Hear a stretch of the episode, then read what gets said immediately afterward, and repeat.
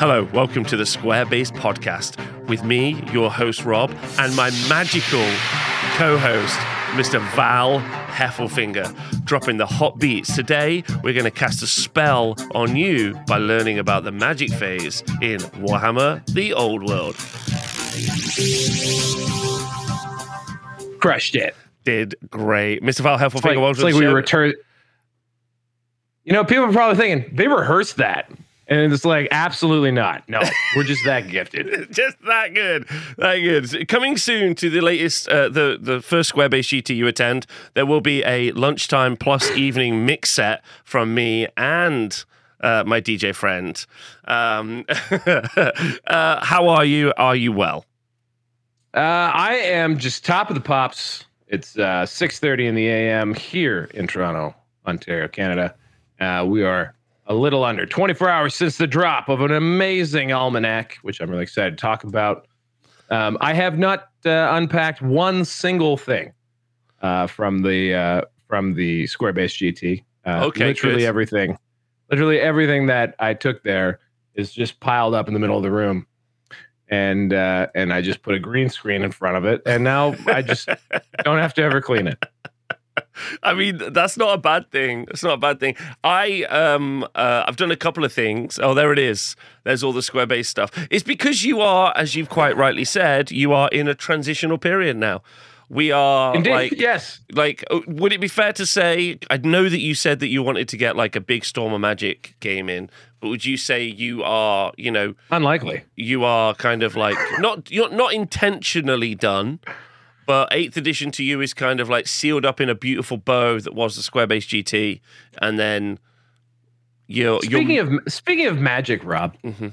Squarebase GT. so good What vibes? Tremendous what vibes. great vibes. Resonating through the universe to this very moment. I've gotten no fewer than two DMs about Squarebase GT 2, by the way, Oh, Um including a person from Perth, Australia, who I almost want to be like, we got to pump the brakes here, pal. You want to, you like, that is literally the most remote city on the planet. wait, hold on. Uh, Squarebase GT Canada or Squarebase because Squarebase GT two is the UK. Exactly. Oh, Exactly. are they going to come Yes. to the UK? They are suggesting that they would like to come to the UK. Yes. Oh my god, they should definitely do that We encourage decisions like that all the time. all the I just- time. Usually, you know. Uh, so the, and then another person as well reached out on actually the only social media interaction I've had on on the uh, there is a Squarebase Facebook page and Instagram page. Currently building up a pipeline of content, guys. Don't worry, it's going to come. I promise. I'm act- I actually am too. It's, it's real. The problem is the Um, protesters. There's just loads of pipeline protesters at, Yes. for the yes. Right outside my door. They they, they want to they want to stop the content pipeline, guys. How dare they? these dang. Anyway, moral of the story is I can't remember what I was talking about. Oh yeah, Squarebase GT2. Uh, we should like get serious about that in the new year because uh, I think people would actually be super pumped. And also, yeah, you're right. I don't know that I really care much for other stuff right now because old world looks so good. Uh, it it does looks look good. so good. if you're into this kind of thing, which I suspect anyone uh, watching this would be, aside from uh, maybe you. But you know, like uh, we'll get you onto the square basis. We're gonna we're gonna get you there. You'll love it. You'll be you'll be squared off. Uh, would you uh, before we get jump into? We are going to be covering the magic phase today, uh, all Yes. the magic information from the almanac. Uh, honestly, but this is this is the turning point for you, Rob. This is it. This is your dr- these are this is it. This is requiem for a this is- dream here. This is really good. I've read it and I am uh, like I've pre-read this and I am shocked. Also, there is massive news in this article, which I don't know if people have picked up on. Oh, I can't. I feel the same way. like I can't yeah. wait to see what massive news you're picking up on. Oh, I'm getting a raging massive news clue. what I don't know about you. I got a m- raging massive Big clue. news. Big clue. Um, I would like to kind of just jump out with a slight bit of news. Oh, before shoot. we go, okay. just- Not just- a rumor. Not a rumor. Uh, but we- As pi- uh, in in tradition, we go to the end with the rumors. But if this is news, rumors at the I'm end. okay with it. News at the beginning. Uh, right. So news. New news. I New printed news. my first 30 mil square base Uh, you can so for podcast listeners, I'm showing a picture of just a grey square base, so incredibly uninteresting. Nice. But Mm. I had it designed so that you could fit a little magnet in the middle. In the middle, Um, unbelievable square base technology. the technology is unavailable uh, to is anyone else. It's, yeah, don't don't search for any of that. It's not available anywhere else. So uh, my my thoughts are, and I'm not sure if this is a thing. Um, so two things. One, I'm not really sure if we're going to just make a ton of them and let people buy them. Number two, if we're just going to put the STL up so people can make them, but then still lots of people don't have 3D printers, so still someone has to make them to buy them. So maybe both is I the simple both. answer. Yeah, I think both. both, but it's gotta be it's gotta be like toot sweet. yeah, toot sweet. Because like the the window on this is gonna be the bat. It's very narrow bass, very narrow window, Well- bassing window. So I don't think Games Workshop are releasing no 30 mil bases. Like, or maybe I'm wrong. Maybe they've got a horde, but like, do you think they're gonna? I don't know. They have, yeah, of course. I, I would think so. I would think that's the only reason they why. I think the community uh, intern who wrote um, before the before it's released will tell you what the bases are, so you can get working on your armies, uh, which is probably a fireable offense. You Yeah. what? Um, um, I, I, why would like they haven't revealed the bases because I think they just don't sell them yet. But there's no way. Like they have. I mean, I don't want to blow the lead on this one, but there's a really wacky base size that was revealed in this in this particular article. It doesn't exist anywhere right now. Never has existed in GW terms. So yeah, I think all these bases will have to be sold. Of course, they're going to make them in batches of Well- 15 to 20. So I think that that leads into my raging clue. so we'll find out because I've got some raging clues. Uh, and I can't wait to share them with you. So we'll jump straight in uh, to the article. If that's cool with you, if you've got no news yourself other than, you know, obviously you're cute. I got my swimmies on. I got my flippy floppies on. Let's go. Okay. We're diving we're, in. We're diving in. Okay, uh, let's go. Right, so Old World Almanac, how the magic brings a sparkle to the battlefield. I'm, I'm, I'm here for this today. Okay, we're going to skip straight past some great art. Okay. The four phase structure of Warhammer the Old World is perhaps the biggest break with the previous installment of Warhammer Fantasy Battles. Not least because there's now no set magic phase. But that doesn't mean the arcane arts take a back seat. If anything, magic is even more prevalent as it's cast during every phase of the game. Warhammer the Old World is set at the time. Oh, do you want to talk about that actually? How do you feel about we already talked we've covered this before, but let's just let's just talk about it. What do you think? About what? Four phases? Yeah. And no magic phase? Yeah. Um, yeah, I mean, I've, I've I've sat with it long enough, and also had my my farewell to the the eighth edition magic phase, um, and I'm fine with it. I, and also, honestly, I think I think as far as like the flow of the game is concerned, I think this is a very very good thing. Agreed. Um, and uh, yeah, I think uh, the powers, the strength of the spells, and all that stuff aside, because that could have been fixed with an errata.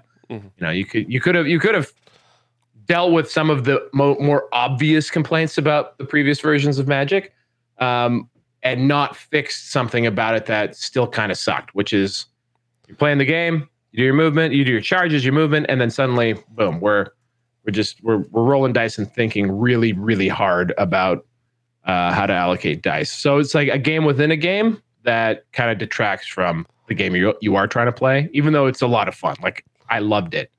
Um, I think All- this is better all I'm for gonna the be thinking- overall game. all I'm going to be thinking now is, do I want to nuke my own unit? like that's it. But we'll get to that later, I guess. Yeah, like Okay. the panic. Okay, one, uh, what the old world? Uh, and yeah, everything you've said is right. Cleaning up the magic phase is great. Reducing super spells is great. I'm actually genuinely very excited about this. There's some really good stuff. There's even some there's some really nice like thought about like stacking spells. I love that. Right, Warhammer the Old World is set at a time before the colleges of magic. Do you want to claim this? Do you want to say, look, I'm putting you up there. Called it. We did call it. We called it uh like the first ep second episode somewhere Second around there but but yeah i mean the timeline colleges of magic are post what what uh, what is it what is your what is uh after ba- the battle The Battle for Praag. Praag? Yeah, because we're we're BPP. The battle, uh, the time before- like yes. years before Praag or battle for battle for Praag. I need to work it out. so yeah Teclis rolls over Teclis rolls over during the Great War against Chaos and uh and and teaches the humans to do the magics Um, and to to make things simple for them, he dumbs it down. He splits up the winds of magic into eight colleges, and that's where the colleges of magic come from. And uh, the humans can safely do their magicking. Uh, however, in this game, that has not happened yet because that is in the near future. That's about 40 years from where we are in the timeline. And uh, and so we don't have the colleges magic. We've just got some uh, freewheeling, improvisational. Uh, it's the whose line is it anyway of of wizard ring is going on in the empire, from what I understand. Well, so one of the things I really like about this is they're like there aren't eight colleges of magic. You're like, okay. They're like, but there are eight spell lores of magic. Woo! You're like, okay. yeah, like that's so sick. And with set, oh man, everything about it is so sick. All right, let's Okay. continue. Okay. Um, uh, so uh, lo- that's not to say there aren't lores. There are eight in the core rulebook alone, each representing a particular approach to the study of magic. Battle magic, uh, which is pretty good. Uh, dark magic, demonology, elementalism, high magic, illusion. Sad there isn't low magic, obviously. Uh, necromancy. And Waaagh magic. Ooh, I think you found the low magic is Waaagh magic. that's not low That's magic. the low magic. That's vibes. That's- that, if if there was a lore, if there's a lore with a spell called you what mate, it's definitely Waaagh magic. That's my TikTok pitch. Uh, that's my shorts pitch. Uh, you want, do you want to get to Warhammer Fantasy Battle? They're like, yeah, I'm like, there's a magic that's based all around vibes called Waaagh magic. If you're feeling the vibe more, the War is more and the magic is stronger. But if you have less of a vibe, you only have a little War and it's not as good. And the TikTok people are like, yeah, yeah, I get that. Yeah, that's good vibes. War all the way. Let's go. All about the vibes. All about the vibes. Do they have this at the Square base GT? They must have. um, so what do you? So you first, man. What do you think about these particular core rule? This is because it's kind of interesting that these are the core rule book. Why these lores in the core rule book? I think some of them, um, for instance, battle magic, elementalism, uh, illusion, I guess, uh, feel like they have like a much more like generic bent about them. Like you, you know, you, battle magic. Like you could have an orc who probably will have, who definitely will have access to Waaagh magic, but might also have access to battle magic or illusion, versus you know a dark elf who'll have no access to Waaagh magic, but will have access to dark magic and still might have access to battle magic and illusion, as an example. So there's obviously some that are like very like specific um, and allowing wizards, you know, they'll define which wizards can take what. So I think that's really cool, um, and I think that's quite interesting. Um, uh, so yeah, like I like it. I think it's fun. Like they go on to say that there's lots of spells, and I think that's interesting as well. And look at the spells uh, later. They also do clearly have like th- there's definitely some strategy around these, and I think that's cool. I think that's really fun. Like I think the the the the different yeah, it's good. That's all I'm going to say. Good. I I think it's I think it's awesome, and I think getting back to like one of the point, and this point's going to come up a bunch, which is just like signals that this game is going to be complete. But like seeing necromancy here, because we know that there is a lore of Nehekhara that's Mhm. coming. Um, that's definitely here, but we know vampire counts are a PDF army. We still need to find a good good term for them. We did Uh, say maybe this, like didn't we say Army of Army of Legend, perhaps. No. Um, No, didn't uh, we say this last week? Didn't we say that they? I don't the, know if we. I think we addressed that we needed to brand it some somehow better because you do keep calling them legends that I get mad the, the renegade factions. The renegade renegade factions. factions. So the renegade factions, uh, I was worried they won't. They, they wouldn't have their own lords of magic, specifically vampire counts. Really, that's all I was really thinking about. Mm. But necromancy, chilling right there. Also the lizards. The lizards enjoy high magic. Mhm. Um, chilling right there. So like, yeah, you do right. You got battle magic. Um, you know, elementalism, illusion.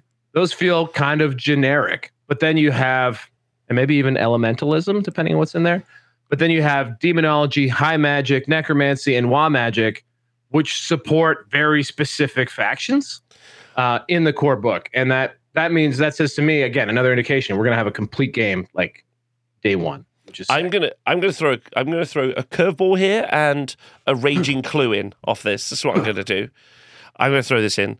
I think what we might see is we might see more like so obviously we're going to get those we're going to the core factions in the those two books that are getting released like good guys bad guys and then we're going to mm-hmm. get the renegade factions as pdfs Now, when, when we get Yep. the expansions, I think for Tomb Kings, we'll see a couple of ways to play Tomb Kings, for example, same with Bretonnia. But in the future, we might see a book where you could combine a couple of factions. So, for example, like the idea of like, I don't know, a crusading force or an expeditionary force or something similar. And so, what you might see is you might see a wizard who maybe I don't know doesn't necessarily normally have access to one of the the lores in their main Yep. core set. But when they're joined up with this other army, they gain access to it, and you build up a kind of yeah. Dogs of War is not really what I'm thinking. I'm more thinking like you know there might be a specific alliance, let's say between dwarfs and humans, uh, you know, as an example, or dwarfs and Bretonnians and, and then because of that, something happens where you know a wizard gains access to something else. Uh, you know, a rune priest gains access to something else. We might see that in the future because I think that would be really fun, especially if they do go down the detachment route where you can only take X and X. That that could be a very fun narrative way of building some armies in the future as well, and also fun on the tabletop. Yeah, army building. We I don't even think we've even, even had a chance to think about it. That uh, that's a that'll be interesting. What system they use to build armies? Because again, eighth edition, completely different. Well, completely different from the two editions previous to it. So, use like a four. It it, it used the percentage basis and things before it used like a force org kind of thing. I think it'll be So percentage based. I don't know. I'm curious. Okay, I'm curious. interested. I don't know. Again, I I, I, I don't know. I'd love What are to you see a hoping force for? org. Oh, really? Yeah, because because it allows you to it allows you to. I think one of the biggest backbreakers of Eighth Edition was that you had to take twenty five percent core, Okay. and that meant that like if your only core was say I don't know zombies, which are the cheapest model in the in the game, zombie skeletons and dire wolves, meant you needed a butt ton of mo- models to field any army. Um, and like that was like people talk about how the unit sizes got really out of hand. Really, I think what drove that was you always had to bring so much core, uh, no matter who you were. Um, and and that was a tax on some and not so much on others, and that also creates disparity. Whereas if you have a more and GW has gotten a little more freewheeling about how their armies are built, and especially if we're thinking that there maybe will be future books that maybe allow you to build different styles of army that feels like a detachment style system or like a formation style system. And so I would think maybe we go back to, you know, three core and a, and a hero is the minimum. And then there's slots that you're able to fill from there. I think- fill those slots, guys. Okay, interesting. I don't I don't mind percentage based stuff, but yeah, it could be a lot of models, as Nogel Matthew saying in the chat. That would be interesting. Like, yeah, you're right. I haven't really thought about it. I just naturally assumed that it was going to be percentages, so that'll be fun for another time. I Okay, think, I think it was percentage based going back to fit. Like when I first played fantasy, I'm pretty sure it was percentage based because it may have been why I learned how to how to calculate percentages was literally to build an army list. Um, so um, yeah, I think it did exist previously, but it definitely wasn't. It's like sixth edition went to a force org for sure because it was like third edition 40k. yeah, I think I, I I have no idea what it's going to be like, but I'm interested. Okay, so uh, each lore has seven spells. I mean, huge news just there. With one being a signature spell that's always available to its adherents. Every magic user has a level running from one to four. The higher the level, the more puissant the wizard, and the more spells they know at the start of the game. So a level four is level four is going to know four spells. I'm assuming. Uh, sure sounds like they know four spells, and actually, when I'm reading that, may f- feels like they might know actually five spells. I Yeah. feel like it's it's your wizard level and always the signature. So that means that a level one would always have their signature, and then another one that hopefully they pick. We'll see. Um, that would be pretty pretty sick. Yeah, and it doesn't sound like because there's not. A, well, we'll get to it anyway. All right. So spell categories. Spells fall into six categories. These determine uh, during which phase of the game they can be cast. These are enhancement spells. Sorry, enchantment spells. Sorry, uh, that empower the caster's allies, protecting. them. They're basically buff spells. Hex spells, which are the debuff spells, so they you know they're going to reduce the effectiveness of enemy units. Conveyance. These spells enable wizards to enhance movement or transport units from place to place. Now, I was actually thinking about this.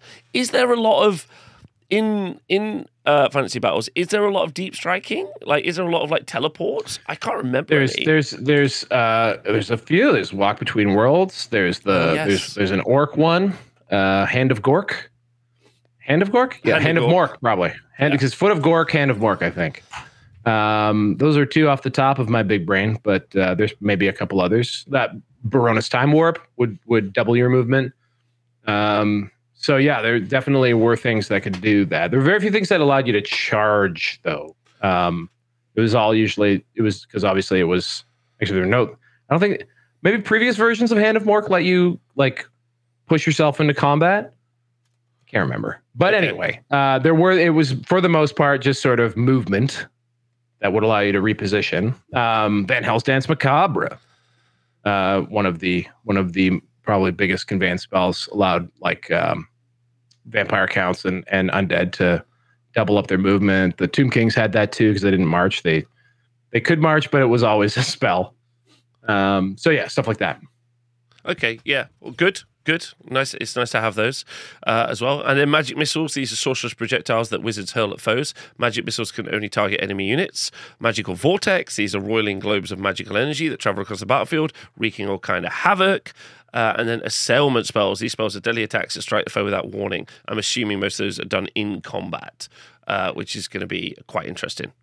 So I was just about to say, Robbo, no deliverance of Itza in in any of those styles. There's no direct damage, which is interesting. So I don't know if direct damage then becomes Magic missiles. sort of a yeah, magic, but not all direct damage is really a magic missile. Sometimes maybe um, basically maybe they they become somewhat assailment and somewhat magic missiles, somewhat magical vortex. I don't know, but yeah, there's no. It's interesting that magic missiles are are there are no direct. I guess they're kind of redundant, but I think direct Anyway. damage is redundant. I think this is very clear. I don't know what a direct damage would be, apart from weirdly a, a confusingly undirect category. oh, thank you to Dadbot for donating five gift subscriptions in the chat. That is incredibly awesome of you. That's great. Thank you.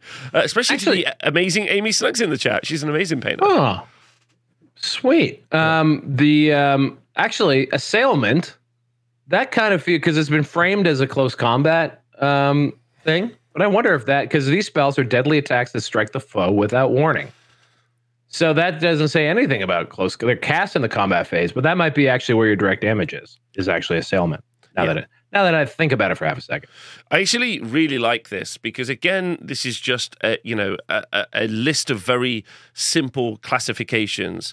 I I especially having played the other week, I love where we're at. We've got phases, we've got sub phases, we have classifications for what a thing is. Then they're going to write something into this. Now, the the real source is can they just finish this off, tie a bow on it, and when they write the actual spell, it all makes sense going up the tree. Do you know what I mean? Sure. Like, they, Yeah. They've they've built the foundation. They've just got to put that. Got to put. It's Christmas, so I'm going to say it. They've got to just put that little star on top of the tree or a fairy Mm-hmm. or whatever it is you do. It's got to finish it off. But the foundation feels strong. Is what I'd say.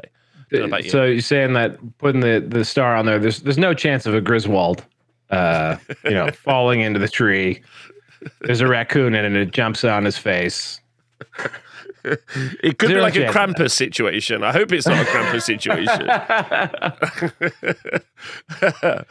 uh, or we get to the end and we've just been home alone, uh, which we wouldn't like.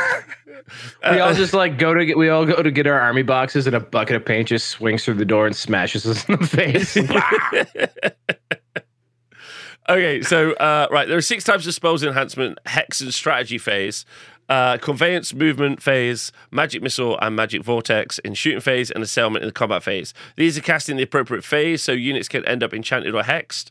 Uh, from the outset of your turn, magically moved when it's time to charge. Each con- Magically moved when it's time to charge is really interesting. Tell me why. Tell me what you're thinking. because you move first. Uh, sorry, you charge first. Uh, charge declarations is top of the of, of the movement phase. Uh, so this suggests that you can convey, so you can like move your guys with some magic and then charge. Um, so like you can do perhaps I don't think they actually talk about the order of operations of when you cast yet, but that to me again we're reading into something that a Warcom writer. Well, no, yeah, because we know. I think we see it later on. We talk about. I think it does say. I thought that like the order of activation. Like, do I cast a spell and then charge? Because charge is at the beginning. feels Huh? odd. Okay, yeah, is that walk So it could just be guy? once you're once you're in the phase, maybe you're allowed to do it. So a conveyance spell could be done before you declare your charges because you're in the charge phase. Yeah. Maybe I don't know. I'm sure it's. I hope it's addressed. But yeah, Yeah. So, okay, well, it, will be addressed. Uh, each conjuration has a casting value appropriate to how complex it is. The spells are cast on 2d6, adding the skill level of the caster. It's quicker system than previously used winds of magic cards or pulls of dice, leaving the tactical decisions of what to cast and when. Before we get into the miscast table, so now we know casting uh, 2d6 plus your wizard level. Beautiful Um, because this because this actually really changes up some of the spells that we've seen previously. A couple of the spells that we saw, we were like, "That's an eight. That's quite tough." It's actually not true. That's now a four. So very likely, if you casted it with a level four wizard, with level four. yeah, then We, that's we even saw we even saw a, a nine. We saw we saw on the uh, on the frenzy and um, there's a frenzy and something else. Uh, a frenzy and hatred spell from the close combat, I think one. And that was a nine. So that'd be out of five with the level four. Plus or minus artifacts, buffing effects. You know, maybe you're next to a familiar that gives you a little something. So yeah, like it's there's, and then maybe you're up against dwarves. Maybe they're just like passively minus debuffing one. you somehow. Like it's great. Yeah, no, I, it's much quicker and much more elegant. Uh, I'm going to say it does really Mhm. change the math on some of those spells that we've looked at previously. So that's a, that's actually really fun because like we now we're like some of those are much more achievable and it's quite scary. However, not certain spells are going to be. Uh, Cast as often. We'll talk about that in a minute. Uh, okay, Hmm. but we got the miscast table. Ooh, okay. If a natural double one is rolled when making a casting roll, regardless of the casting result, so even if you add like let's say plus four, uh, it's a double one. It has been miscast, and unless stated otherwise, it's not a cast. Roll immediately on the miscast table below to see what fate befalls your unfortunate wizard. Now, one of the things that I found really negative about Warhammer Fantasy Battles is that there was very little negative response to miscasting. Even when you six dice a spell, you got a double six. You then had to roll like another one or whatever it was, one to three. Then you had to roll on a 50 50 chart to see if your wizard got sucked into the warp. There was a lot of like mitigating circumstances along the line. And sure, people did lose their level four wizard down a hole often but not enough, in my opinion, for the reward of winning a game. So, like the risk versus reward was very much more in the reward, uh, like percentage. Well, and I mean, more importantly, the spell always went off. Exactly. So in this, Yeah. you fail, and also you suck, uh, and it. It's it's it's a really or bad do one. you? Wow. So okay, so miscast table two d six on a two to four. Danger, Will Robinson. The summoned magic breaks free, creating an ethereal tornado. Center a five inch blast template over the wizard. Every model, friend or foe, whose base lies underneath the template risks being hit and suffers a single strength ten hit with AP of four. The wording there is a little weird. Everyone whose base lies underneath the template risks being hit. So what does that mean? Is that is that a is that a, a general statement about how templates work? Like, if you get hit by a template, are you maybe hit, or uh, is that just like poor word? Like that to me is like, do you have to roll? Do you have to roll to hit with the template too, in some fashion? Like, is it a four up? Like, this is interesting. Uh, yeah, that's Um, quite interesting. Yeah, Because is before, if you were under the template, you are hit. Like that's how you determine whether they were hit. So if it, it it would also take the edge off of templates a lot if the template gave you essentially your hit pool and then you roll from there. Um, But then, but then, I guess maybe like the, you still have to roll to wound. I guess, but you're right. They do say hit, not wound. Uh, so then, like, which are different. So yeah, you are right. That is so. Uh, let's yeah. let's run through this a little bit. Like when you were, um, when you were six dice in some spells, yeah, a good old uh, double six, so you could blow your wizard up, was a little bit rarer. um, say again. Sorry. What I'm saying is, is a double one on the uh, like. I know a double one is like eight percent or something like that, right? Two point six seven. Two points. Thank you. Uh, so, Two point seven seven. Yeah. One in thirty six chance. uh, so then, uh, like, it. I don't know why, but I was reading this as it's it's more likely, not more likely to happen, um, but because you're consistently just rolling two dice versus yeeting a ton of dice, like it's this is more likely to happen because previously it was a double six, right? That was your only major worry, or was yeah, it a double but one this as is this is yeah, this is Snake Eyes. The other Yeah. one was Boxcars. But So then, like, but then you're right. It, if you're only ever rolling two dice, but in this situation, like you're rolling more two dices, if that makes sense. So if you're in a magic phase and I rolled, I know, let's get, I got seven dice. I would roll a four and a, uh, I would roll three. Um, I would cast twice, but if I've got a level four wizard who can cast in every phase, I'm generally going to be casting more dice. I think I'm casting more spells over the course of a game. I'm not sure. I'd have to do the math, but it felt like I'm maybe more consistently going to do this. I feel like you might do it once a game, basically with level huge. four wizard. Uh, however, like if you were six dicing a spell, it's twenty five percent chance you miscast. Okay. So like on so on a given roll, um, on a given roll, I think it's definitely lower that's going to happen. And I would also say, despite how you let in, I would say maybe maybe you wished worse things happened to your opponent than what could happen, but none of it was nearly as like the old miscast table far more punitive than this. Like your your wizard could be sucked down a hole. Good. You could you could you could forget the spell you were casting. Good. Um, you could lose all your and then lose all your dice, which is an outcome on this one too. Especially But not on the interestingly, not on the on the bad results. Only on the good results do you lose all your dice, or like lose your ability to um, cast anymore.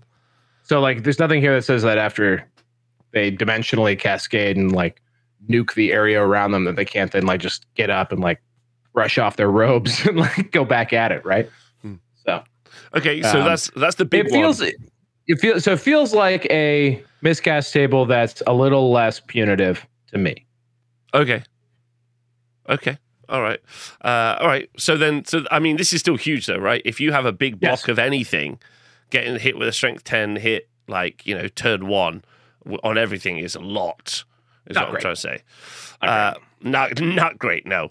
Uh, right. Rolling. uh, Then you got five to six, um, where it's a three-inch blast template over the wizard and every model friend or foe whose base lies underneath the template, um, and then it's a strength six hit at AP of minus two.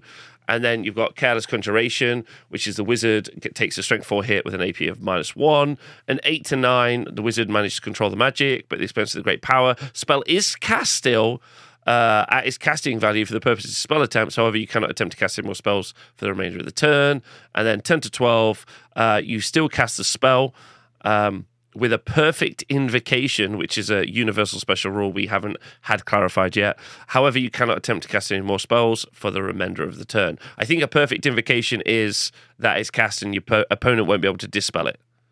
Or maybe they have to also roll a boxcar to stop it, something like that. Something Um, like that. Yeah. It, it, in the when we get into uh, counterspelling or dispelling, um, it, it feels like you can. There's another thing about eight that sucked is that if you did irresistible force, so you did roll two d two uh, two sixes in your in your uh, attempt to get the spell off, it was just cast.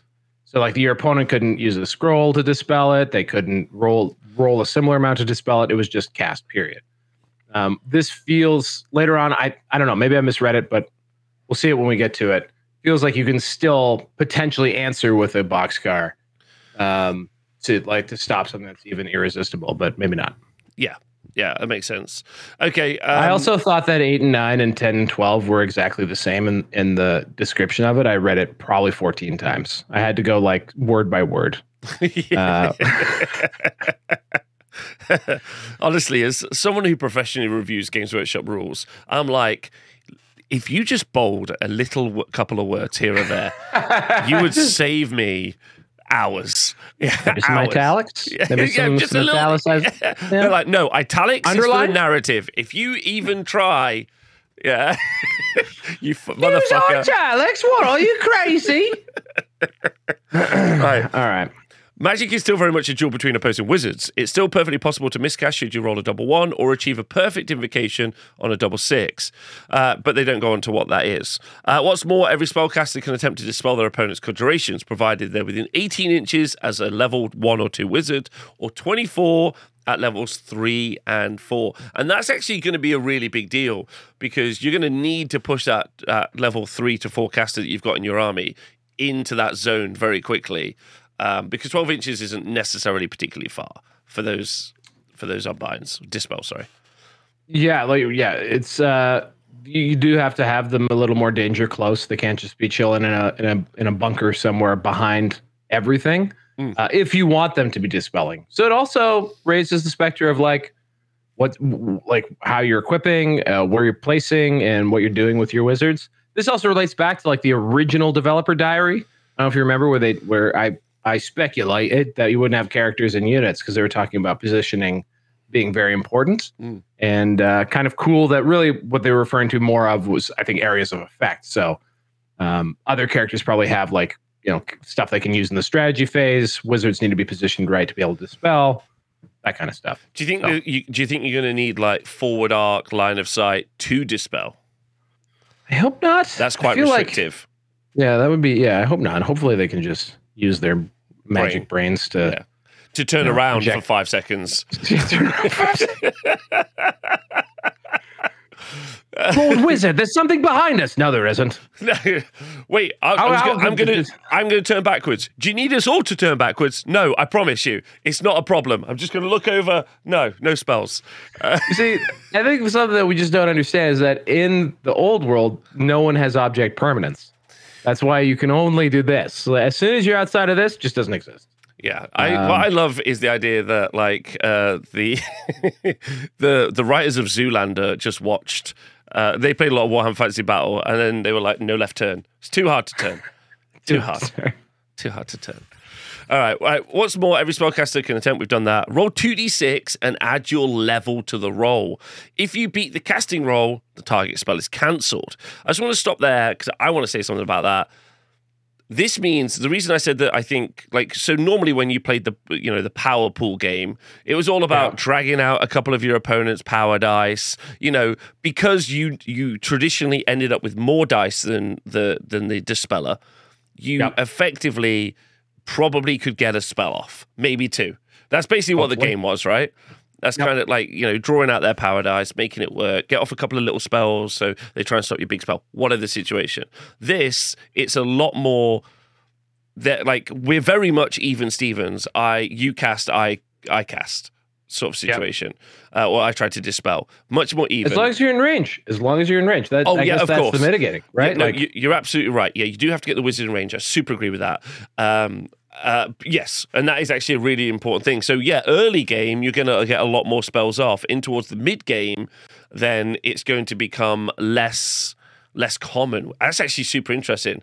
Cav getting an enhancement spell early and then going really far makes a lot of yep. sense. Getting um, conveyed somewhere. Yeah, hell yeah. Um, yeah, you or you got maybe you got like a a grumpy rune smith in a in a in a marching column off on a flank somewhere, and you zip zip those dwarves up nine inches so that they're in range to dispel uh, your enemy wizard. You know, stuff like that. It's it's cool. And, and like, what do what do we always say about fantasy? That like, or the old world is that movement is paramount and um, like one of the most crunchy, interesting parts of the game. Now you're adding even more importance to the location of different things on the table and where you move them around to. So it's super cool. I think it's a great dynamic. Yeah. All right. Yeah. Okay. Um, I think that's quite interesting because I think it's going to make spellcasting much less reliable. Obviously, you're going to end up with what we call magic doms. Uh, so people who are much more dominant in the magic phase, your Teclises, your Kroaks, other magic yeah. doms, as an example. Okay. Getting those sparklywish.com uh, items. Excellent. Yes. Exactly. Getting them nipple tassel caster spells. Uh, a, d- a double six counts. Uh, a double six counts as the, an unbinding uh, dispelling no matter the casting roll. But should you roll a double one, you've been outclassed in the art, and you must roll on the miscast table. That's the stupidest shit. what? it's one of those things where uh, I think it was like, well, wait a minute. If if we don't do this, then you can just you can just roll dispels unlimited, you know, with no downside right?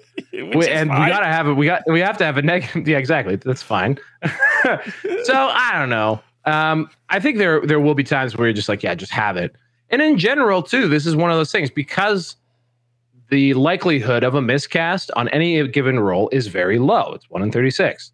Um, you're gonna like this is a classic um, this is something I remember learning like sort of early in my 40k days, which is like if you can if you can cast something, you don't always cast it because even though there's a low chance of something bad happening, if you don't need to take the risk, you don't take it. So if you don't need to dispel something, don't dispel it. It does give you, it does force a little bit of a decision. Most people will just blindly always dispel and they'll just blindly always cast, assuming nothing bad's going to happen. And then every now and again, something bad's going to happen. eh, it's not I, the worst. Again, the miscast table is, I would say, not a big deal. Also, like you roll a seven or above on the miscast table, unless there's a specific one for dispelling. It's really who cares? Like it's not like you're losing anything.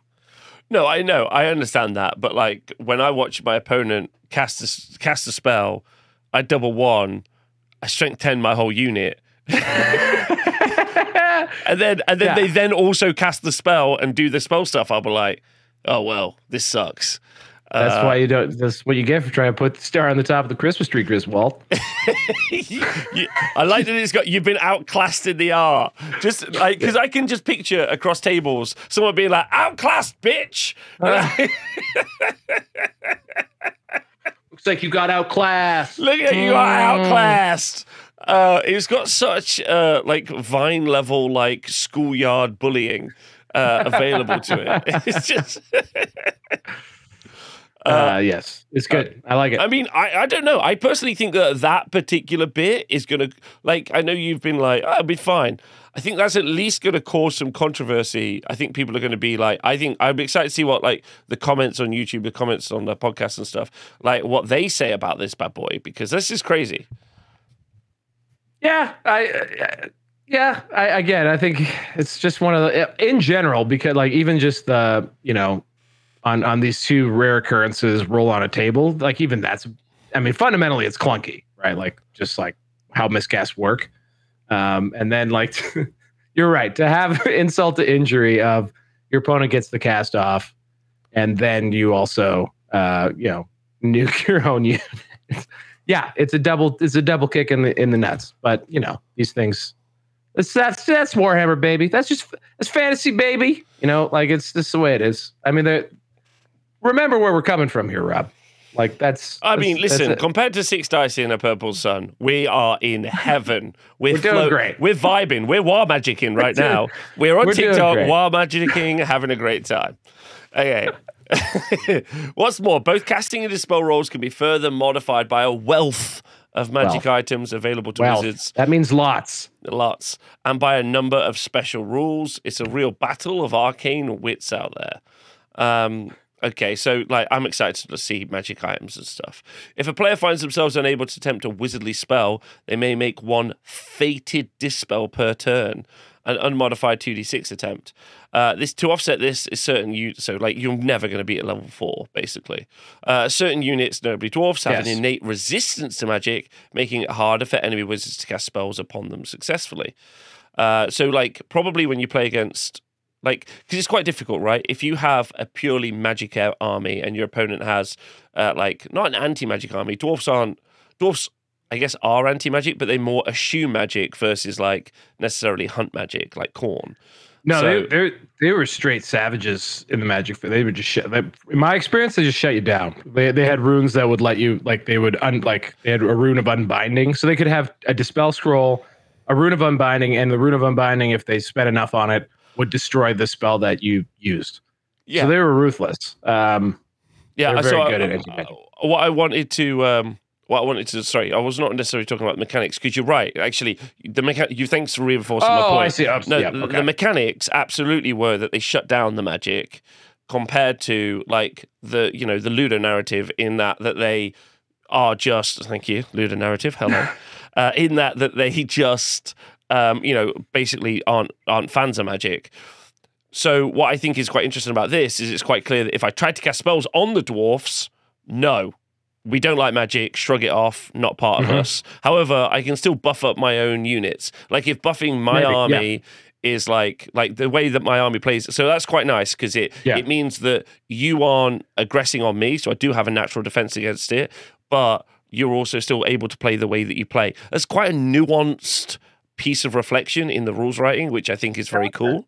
I like that a lot. Yeah, I, I like. Um, I, I like I like the way you just did it. They could also just have the like minus one to cast if you're within 12 inches of a dwarf, which would be less cool than what you just described, which could be like minus two to like use these magics versions on a dwarf unit if it's targeted. You know, like like I like the way you just described it, where it's like if you're coming at us, we're gonna stop you just like passively and then dispel you. Um, whereas like maybe you can still buff your own stuff, move your own things around. You'd still have you'd still have recourse against dwarves, which is cool. Okay, yeah. Uh, so then we got. Uh, th- so that's kind of where we're at so far. Uh, and runesmiths can make dispel attempts, but we knew that already.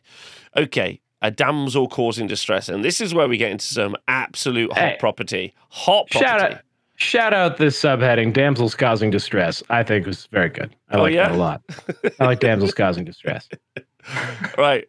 Uh, let's take a closer look at one of the first spell slingers to be released next year. Spell slingers, sorry, the Bretonnian handmaiden of, from the of the lady, from the lowliest first level damsel to the mightiest prophetess. These formidable priestesses of the Lady of the Lake may pick from three spell lores: naturalistic elementalism, tricksy illusion, or battle magic for where the direct approach is best.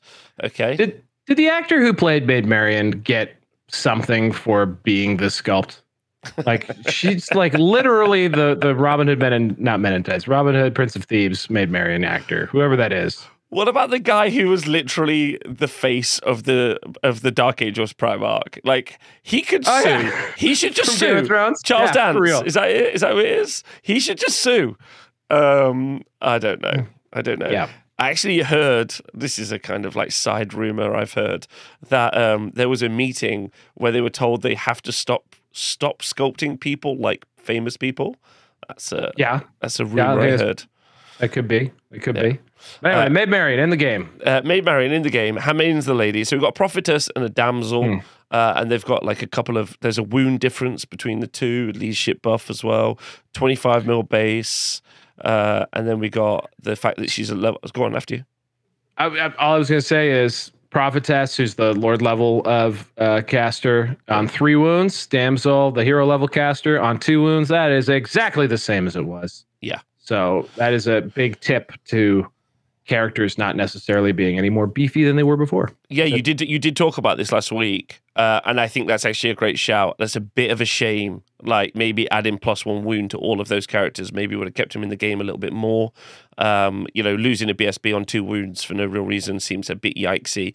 Uh, but yeah, you're absolutely right. That's a clear indication of where we're going with the the wound cap. And I, I mean, I've, I guess in my in my grave attempts to defend uh, Fantasy Eighth Edition and probably previous editions too, it really felt to me like they had the overall sort of level set of the of the units and character stats pretty good. Like it feels, it felt right. Like the relative strengths of things felt right. Um, and what I'm seeing more and more, because one would assume that considering it has a base size written on it and all that kind of stuff, that this is your index handmaidens of the lady. This isn't the this isn't the army book or codex version of it. This is going to be from you know the launch set of army lists. This is my assumption. I don't know that. Um, and um, and just again, we're going to see the density of rules, the detail of rules that you get out of the box is insane. And on top of that, it just feels like a port. It feels like they have taken the previous editions, made maybe some minor changes, and they've just put it into the new game. And that's crazy. Normally that takes, you know, launch of the game, you get a bunch of like vanilla stuff, and then they sell you the army book or the codex to give the flavor. We are getting the stew right off the top. Uh, again, I can't talk about how cool that is. And we're getting it for everything. Yeah, I agree. It's going to take weeks, months to pour through all of the the rules. It's going to be so fun. It's going to be so fun. Yeah, I agree. Uh, so level three wizard battle magic tells you what they can have, and then options. Uh, maybe mounted a prophetess, maybe a level four wizard. Purchase magic items up to 100 points. So it's all literally the same as what we've known from previous editions. Uh, maybe a level two wizard. Purchase up to 50 points if it's a hero level. And then we've got some special rules: Aura of the Lady, Blessing the Lady, Lore of the Lady, magical attacks, magic resistance minus two, and Shield of the Lady. As you can see, she comes with plenty of options. Take her as lowly first level conjurer or more, if, more mighty fourth level mage. She can also be mounted on a warhorse, a Bretonnian warhorse, a royal Pegasus, or a unicorn. Unicorn. Unicorn. Uh, so here you can see a unicorn stat, and I think this is where you get a raging clue. Is this correct? Um, there's a couple of raging clues here. Okay, go for it. Uh, well, one raging clue. Um, this is interesting. So unicorn, obviously a mount. Now it's monstrous cav, and it's giving plus one wound, but they're just writing that into the stat line. So uh, what made monstrous cav interesting in previous games was that um, it would uh, you would use the highest toughness of the unit. How it worked. So generally speaking, the mount and the highest wound value of the unit, which was generally the mount plus one. Um, so they've just made it so the mount provides an extra wound to the model. I'd love to see if all cav in general just get two wounds, like base. That'd be so sick. Um, but this means that you know your your lord on a on a unicorn is getting uh, four wounds. But I think the clue you're referring to is that 40 by 60. Am I right? well, no, that's your raging clue. I have a completely separate raging clue. Oh. Oh, okay. Yeah. So the 40 by 60, very strange uh, base size. Because we've been saying for a while um, that the new large cav uh, size is going to be 30 by 60 millimeters. So 30 wide, 60 long. I guess they just needed a little bit more girth on her and they made it 40, but it's going to, because the damsel is supposed, anyway, it's it's a strange sizing. Also throws back to the, the, the, um, the initial pictures of the of the Pegasus Knights. People were really confused by the way the the bases looked. I assume they'd be 50 by 75 because they're monsters cav. But uh, I think maybe why they looked weird is that they're this new base size. This is a base size that hasn't existed, 40 by 60. Yeah, I think we're going to see a bunch of base sizes that pre- didn't previously exist, which I think will be interesting. And don't worry if you are out there and panicking. Uh, the square based uh, show will have you covered. We'll get some files made. Even even rectangular based. We'll have that base size made today. That's all. we'll Damn it. we're gonna put that on. Pa- we're gonna put that on Patreon. That's what we're gonna do today. Today. Um, uh, uh, uh, terms and conditions apply. Uh, okay, so and there's a bunch of really fun stuff in here. Specifically, uh, she's at her best when she joins a unit as her aura confers magical attacks and magic resistance. I love that personally. Uh, to the brave men and women she leads, and her Shield of the Lady ability allows her to seek sanctuary in the back rank where she can cast her spells untroubled by the aggression of the foe. Um, so I love that. So she can go in the back ranks thanks to special rules. She confers magical attacks. I do like units joining units and conferring an effect on the unit. I think that's very thematic. I think that's also really fun for army building. That's very fun for meta building. That's all good stuff. Oh, you don't like it? It's not that I don't like it. It's just that it can lead to what it leads to, which is Death Stars. Unless there's, unless there's mitigating factors, um, like you know, certain like being careful with what stacks and what doesn't stack. Um, but like, are how many characters are allowed to join a given unit or things like that. I think that's how. I think that's kind of how 40k got so extreme with how they dealt with it. Was just trying to like eliminate Death Stars. So we'll see. Um, it's going to be so much fun. Like like you said, like army list building and all that kind of stuff. Trying to pack as many buffs as humanly possible into a given unit, which we're all going to do. Um, Yeah, like, for instance, yeah. anyway. Like seeing, like you know, like seeing uh, like a unit, and then be like, "Oh, okay, that's a pretty good unit," and be like, "Don't forget, this one's also now magical attacks." You'd be like, "Oh, nice!" Like, it's Nice. like, yeah, and it also adds like if you were to be like a full time hobbyist, you know, you can literally do your unit of peg knights or whatever, um, and then you've got your magical unit of peg knights, right? Where you get like you get real weird about it, and I love that. That's fun. Um, okay. As a battle magic user, her signature spell is. Oh, is this what I wanted to show? No, this is my raging clue. I have a raging Okay. clue here. Okay. Okay. So she's going to be on a unicorn. We've seen that model released. Yeah, Yeah. or or promoed, right? Uh huh. Okay. Uh, a Bretonnian on a Royal Pegasus, a damsel on a Royal Pegasus. That model does not exist. No existing. Okay, this is my raging clue. Go ahead. all of the books indexes the renegade factions so the ones in the core this is a core book so core books and renegade faction books will have multiple unit entries with no miniature games workshop sells Oh yeah. Yeah. that's yeah. nuts that's nuts Dude. Uh, everything except Bretonnia and Tomb Kings probably will be miniatures that they don't sell. But I mean, but like they're gonna. Like, I mean, we started out with the first faction, and if I want a damsel on a unicorn, no, not unicorn, sorry, a damsel on a Pegasus, that's something I have to get somewhere else. There's like two like conversations that have to happen here. Number one, it's actually really exciting as hobbyists Yes. that we've got all of these options and these things to do. So love that. That's great. From a business perspective, it's an incredibly terrible choice to just be like, here's just like he- we don't want your money. Like Unless yeah. unless they design, which they have been, their kits to be kit bashed. The Royal Pegasus is designed so the rider is separate from the horsey. Okay. So you, so you, you, it's designed so that if you walk into a store, you can be upsold multiple Pegasi because, uh, you know, you can fire a damsel on there. You the, the kit itself makes three different things, and then you can put other stuff on there. The the the foot knights, because we're going to learn about Grail Knights next week. Uh, the foot knights are designed to be modular, so you can take those arms and swing them onto things. As long as no one ever actually just says 3D printing anywhere within 100 feet of a Games Workshop, there's a good chance the first purchase, uh, you know, like they will, will be unknown. However, you're right. Does provide not just 3D printers, uh, like STL manufacturers and stuff opportunity, but it provides, you know, a lot of the third party sculptors out there who still actually cast things and, and, and make stuff opportunity. And also provides GW a lot of opportunity to fill in holes in its range and make cool stuff.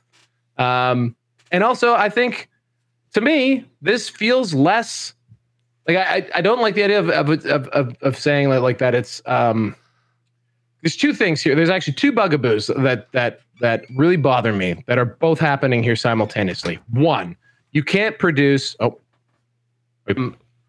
we're, yeah, We're back. Are we going now? We're back. Um what was I saying? Oh, two bugaboos that uh, people always say are one, oh, you can't release every codex off the front. They're not going to make off the top. They're not going to make any money. Why would anyone buy a codex or an army book? So we're going to see. We're going to see. We're going to have a complete, deep rule set that's ready and good to go from the first moment. And two, this whole like, if you don't make the models, you're you're giving away money thing.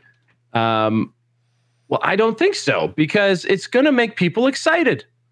Like you know like yeah you're not giving maybe you're not getting every penny out of someone so if someone's spending a hundred bucks on on old world maybe you're getting $80 instead of the hundred. But because they have so many options that allows their imagination to run that much more wild.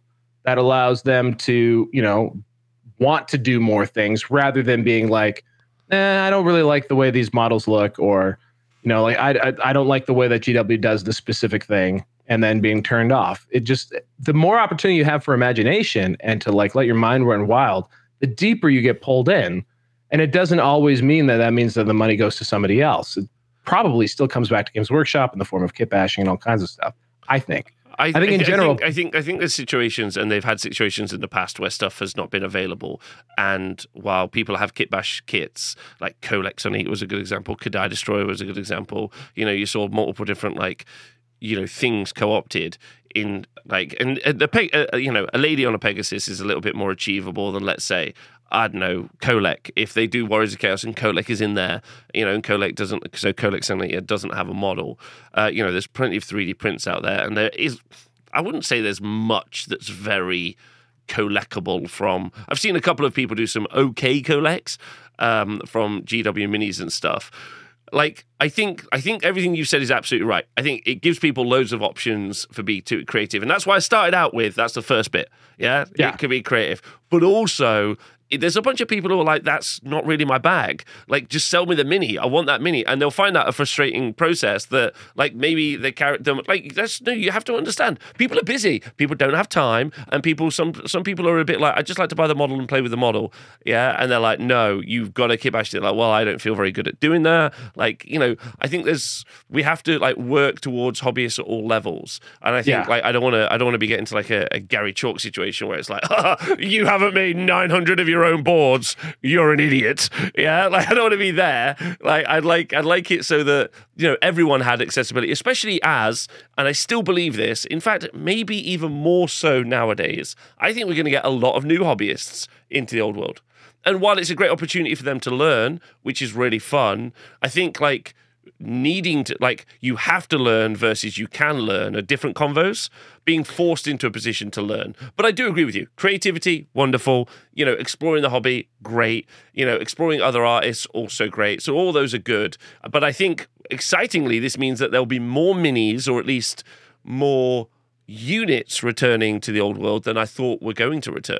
And that's actually Yeah. super exciting And like this also removes the need to ever legend anything, which is fantastic. Um, I think just uh, just because I, I understand what you're saying, like, and maybe this is a bit like uh, our, our like the miscast table on on uh, on dispelling. Is it a big deal? Um, like on this one, I think for a lot of people, like no matter what, brass tacks. If you're coming into this, even if Games Workshop makes the model, it's it's a pain in the dick, uh, or whatever, or whatever or whatever part of your body you want to have a pain in. Uh, you know, like it's it's it's How- like if you're just coming off the street best. and you and you like and you like Total War and you see the nice beautiful box art and you open it and you're like, what? like this.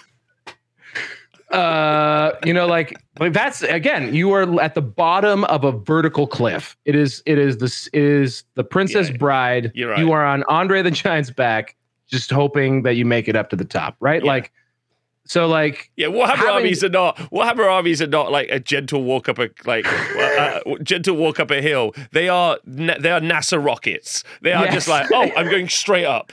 Okay, I yeah, did not except know. you also have to build the rocket. Like like it's like like there's nothing there's nothing easy about it. And I think honestly, again, we could do a whole show on what part what parts of these is a feature and which parts is a bug. But to me, actually, the more like cracks you leave, the more people can get into it. And like I think that's that's why I think ultimately it's great. And then on top of that, think no, unlike I think, before, no, no, I, I think I have to I have to say it, it, they could they could, but I think equally they could be disin, uh, disheartened. Like I think like because that's a mistake I've made over the years. I've been like like someone in the chat, Gemoy has just said, oh, well, you can just put another character on another model. That's fine. I'm like, please understand that some people find that daunting. That's all I want to say. Like, sure, yeah, and yes, That's it. How- Like uh, for as many people as excited about the process, there's other people. I'm not saying it's equal. I don't know what the numbers would be. There are people who just find that daunting. That's it. That's all I want to say. And uh, and I would say also mitigating that though would be unlike before, where that would be maybe a turnoff for some, and I will accept that. I will accept your point, sir. Now there's Etsy. Uh, yeah, Now there's. Etsy. Oh, there, there's Right? there's yeah, there's my mini factory just printing mini, minis for you. Yeah, there's third party developers all over. You're absolutely right. I agree with you. Which is why I started all off with it's super exciting. Like, and some of this stuff is very exciting because some stuff isn't necessarily designed to be Kholek, but it's some big dragon with a hammer, and you're like, yeah, that could be my Kholek. That would be really fun. But lovely. We're back. Yes, please, that'd be great. Uh, okay, so um, well, should we move on? I think. I think that's good. Yeah, no, I think this has been a great chat. Like it's uh I don't know, it's all it's all good, man. No, it's yeah. so good. It's so good. Like, like honestly, like when I clo- cottoned onto this, I was like, okay, Kholek's coming back. I always wanted Kholek. I love playing Kholek in Total War. Like, and that's another thing as well. I guess. Like, okay, here's a good example. Let's do a customer journey. I think that's fun.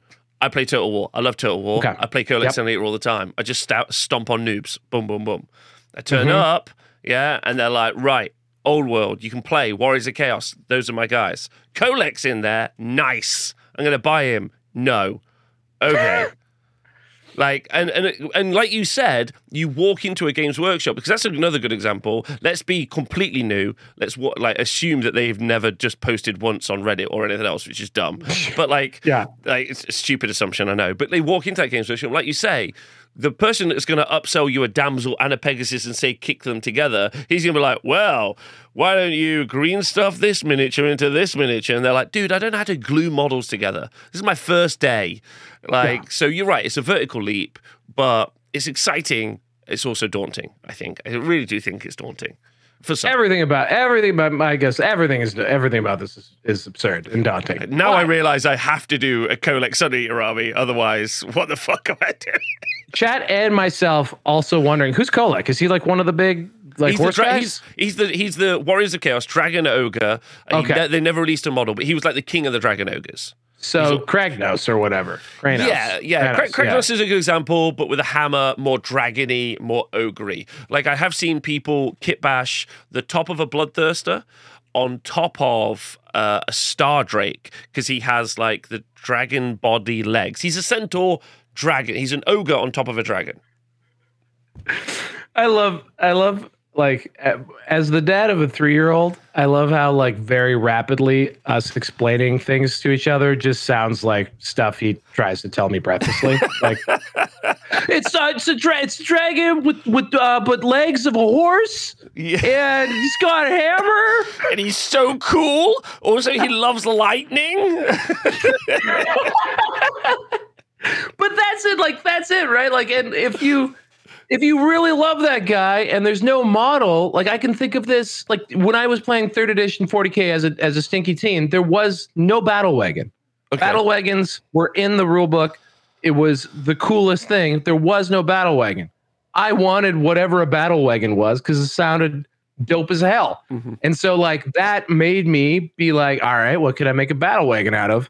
And that kind of got me excited because you do have to have there ultimately you do need some crafter mentality full stop to learn even how to glue, glue something together right like you need that right and like and if then if there's like a little little bit of an incentive to like create something again like i don't know i think that that's i'm with that's you an element of the I, hobby that, that i couldn't agree with you more exist. I think I agree with you. Like uh, having having so many. Oh, thank you. Uh, having so many like good options available, especially to a bunch of different people, is really positive. I'm super on board with that. I just wanted to yeah. Also talk about the other side of it. No, I, I yeah, so. absolutely. And also absolutely. just a company not wanting to make money, which is uh, just my favorite thing. We talk about this. Our podcast coming in soon. Why Games Workshop hates money. I I think that this actually isn't one of those things. No, I really shut up, I man. Really, I really okay, all right, okay. We'll talk about that on another show. Okay, that makes a lot of sense. All right, well, so uh, actually, I really want to dive on this thread, man. I, I know, I know you're trying to move it on, but like, keep going, keep going. Oh, sorry, yeah.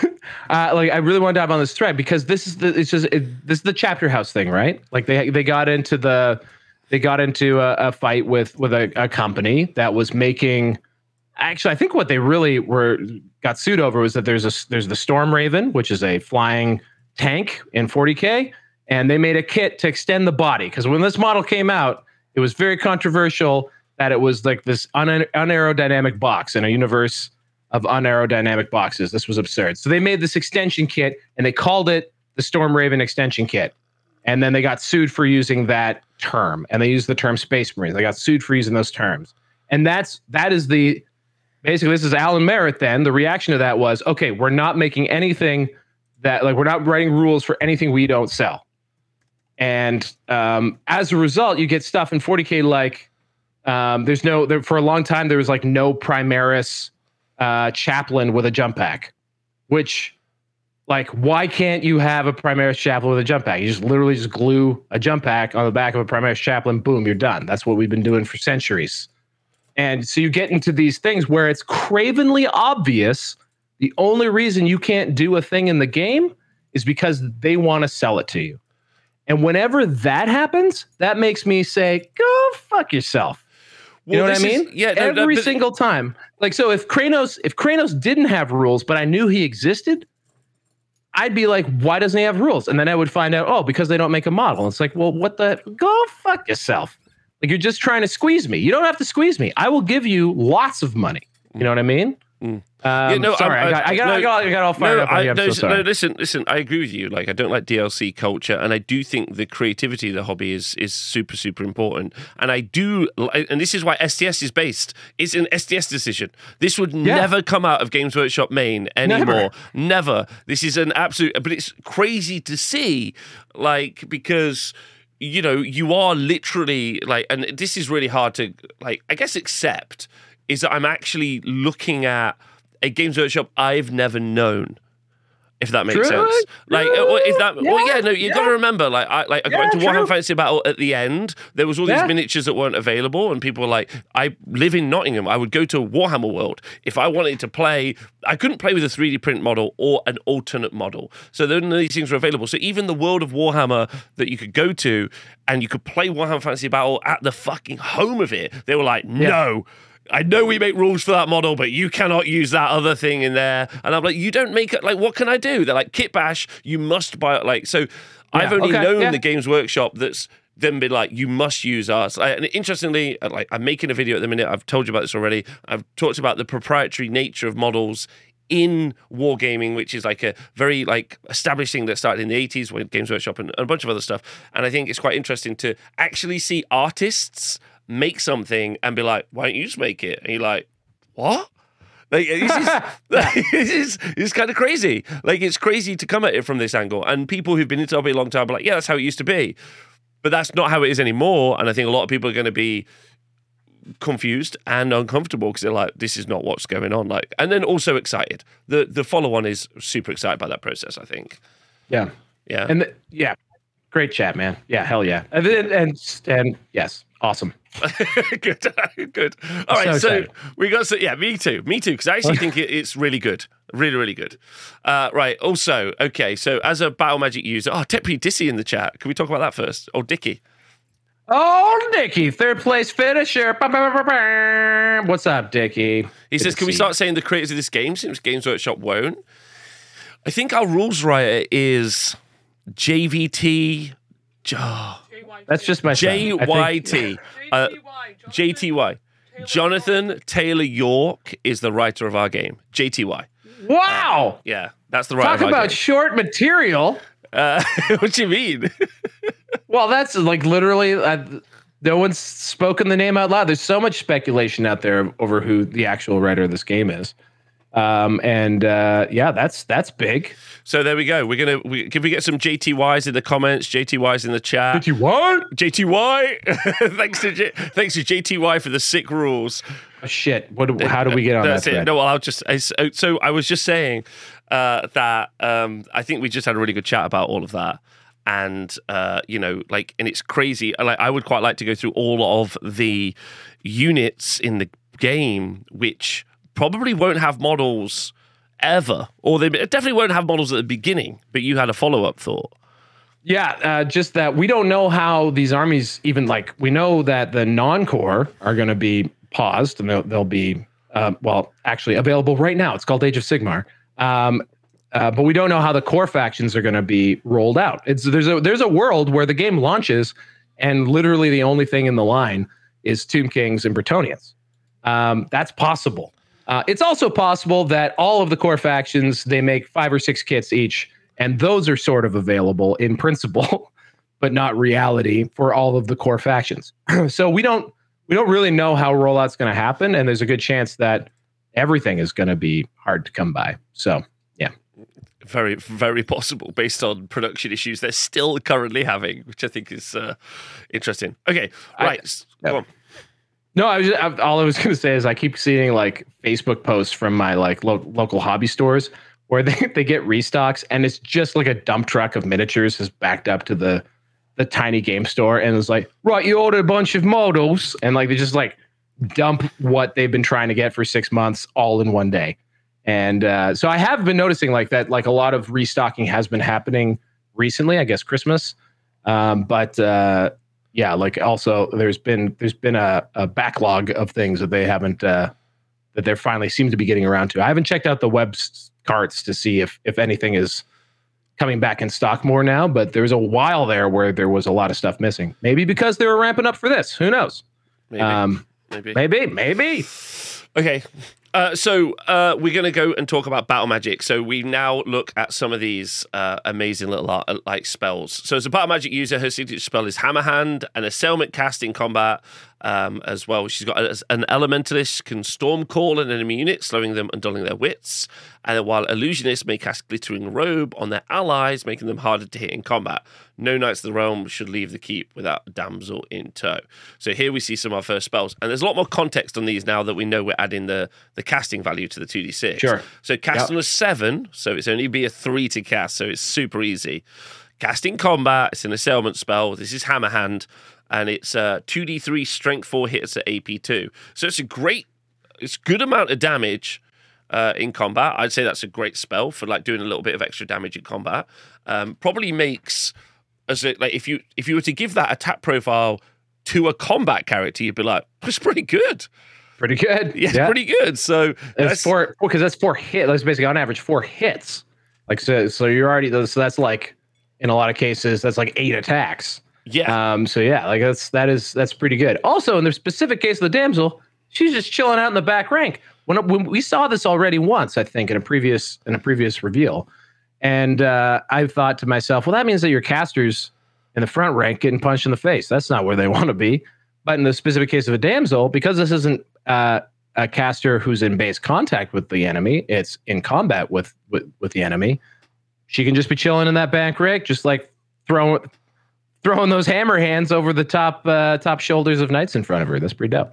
Uh, I think that's really good. So actually, and then the fact that it's that easy to cast is going to make her a legitimate threat. But she'll probably be in range of your caster, so it goes off fifty percent of the time. Uh, Glittering Robes is on an eight, so it's going to be a four to cast on a level four, a little bit more difficult, or an average cast on a level one.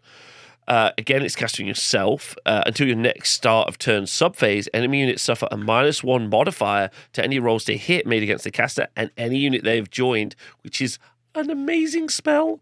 Uh, if this if, if, this spell is cast, the effect of any other enhancement previously cast on any of the affected models immediately expires, and that's even more huge. Love that. That so there you go. So we, we we talked about Death Stars very briefly. That's a way that you start to mitigate Death Stars. You make it so that when you have enchantments like this, they say basically without saying it, you can only you, there can only be one.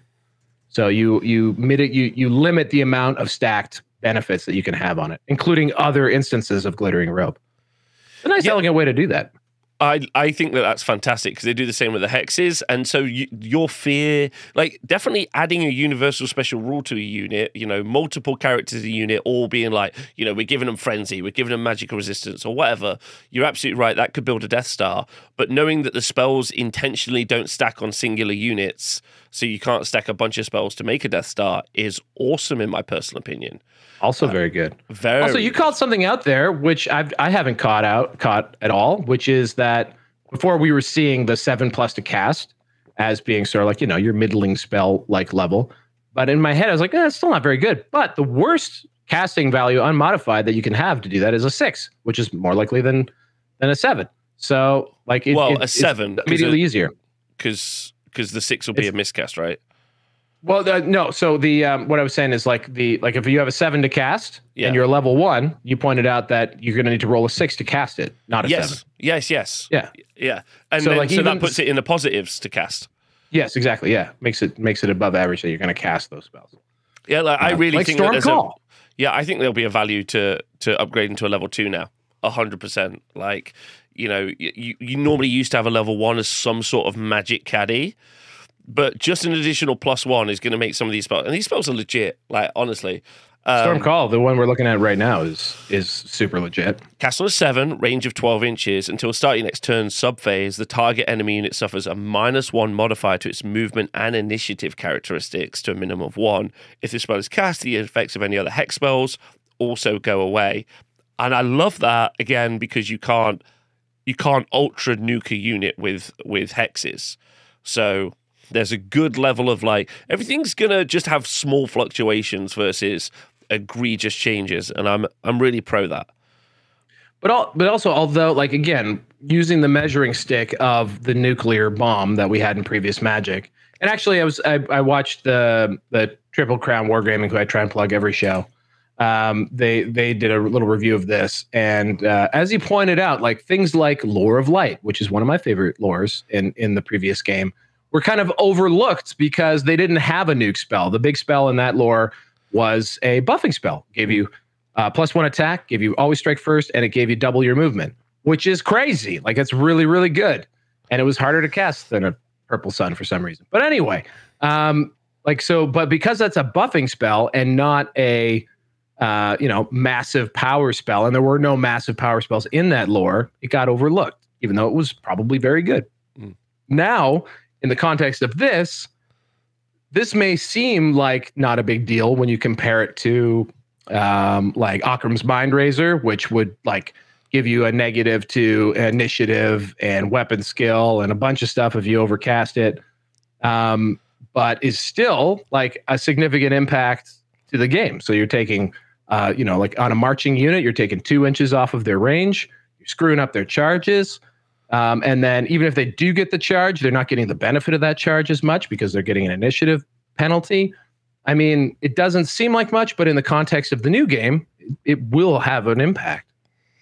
Yeah, I think I think I think all these spells. I think you're good. You, I don't know.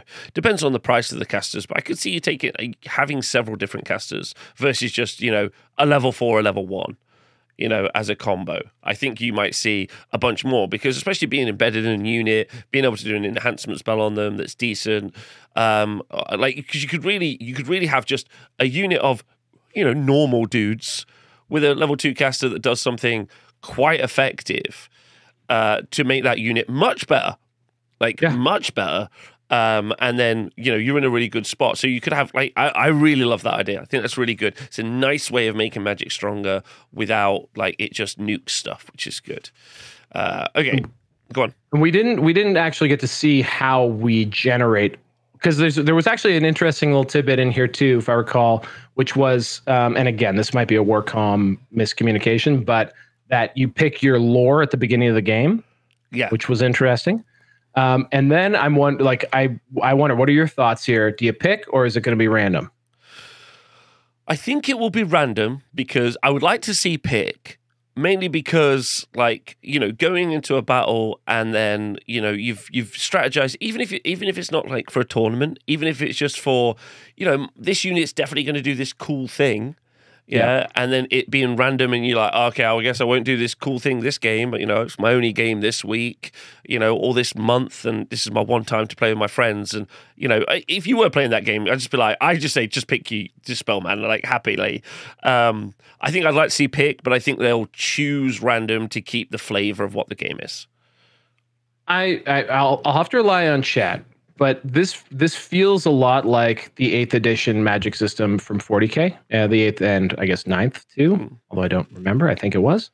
Um, i think those and i know that the, well certainly eighth was pick.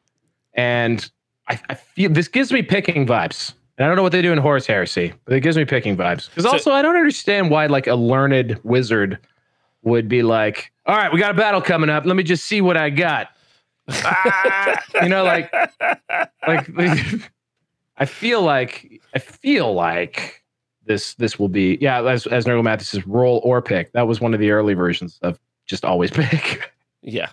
You know what? No, I'm just going to roll it. You know, I don't know why I'm feeling. I'm feeling lucky. I'm gonna. I'm just gonna roll for the spell I want. I mean, yeah. we can all just make the adult decision right now to all roll, uh, all pick. Sorry, just be like, let's just all pick, and then we're we're good. Like it seems like that's a, one of those very easy community things. Just be like, we're just all gonna, we're just all going to, I mean, unless it becomes like some sort of sub game. You know, yeah. being a level four, you know, four spells versus two, so you're paying for the ability to definitely know more. Um, mm-hmm. You know, signature spells are literally there to to be your fallback to the spell that you want. There's something in list building and doing that. There's you know, there's a really good conversation around all those elements. But I think uh, you know, an RNG at the beginning of the battle that maybe decides the fate of the battle, which is probably less so in this versus you know getting a big six dice spell in the last edition.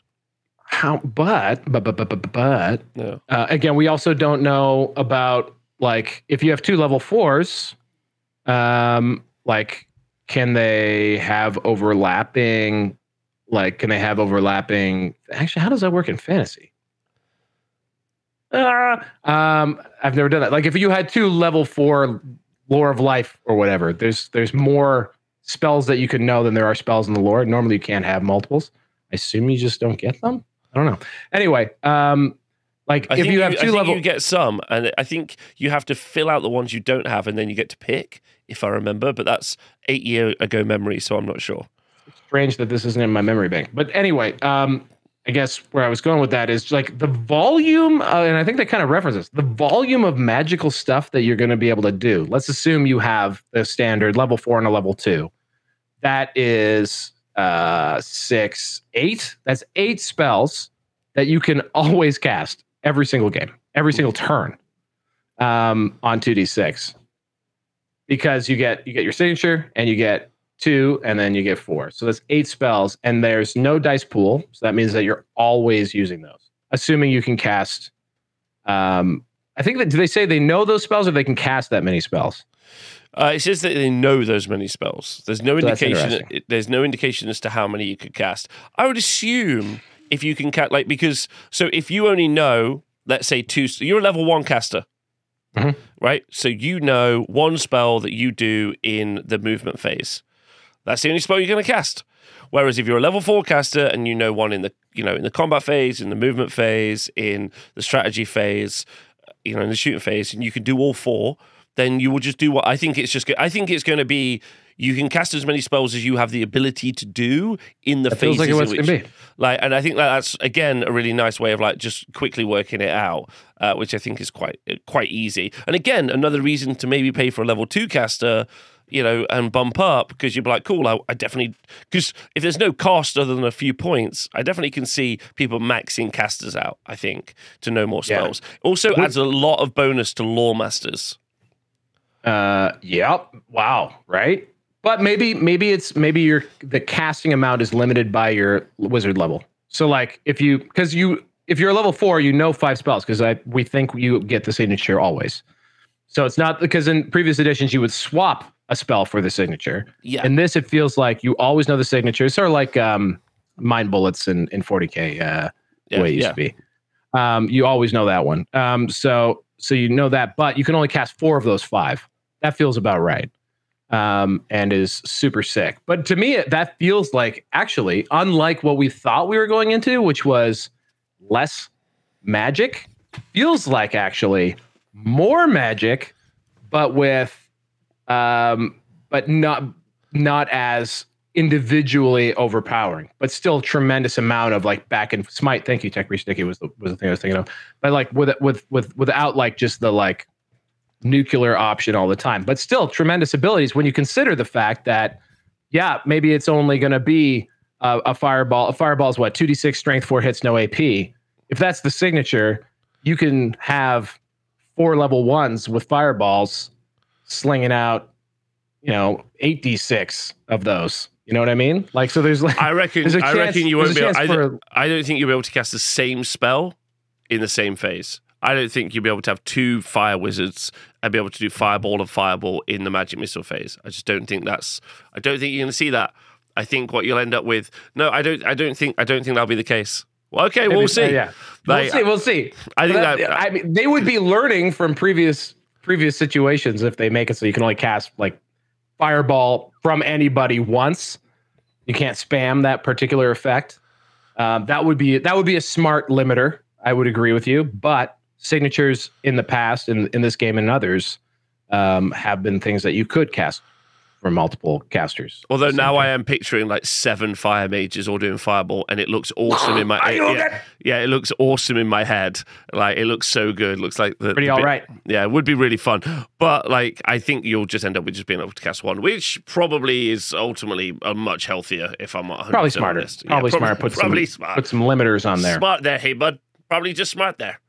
Um, in summary, though, the magic system may be simplified from editions past. It retains its tactical depth.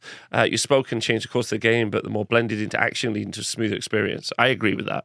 What's more, because the ranges have been cut short for both spells and dispels, generals have a lot more thought into where they station their wizards and how they're used, both in casting their own spells and countering enemy magic.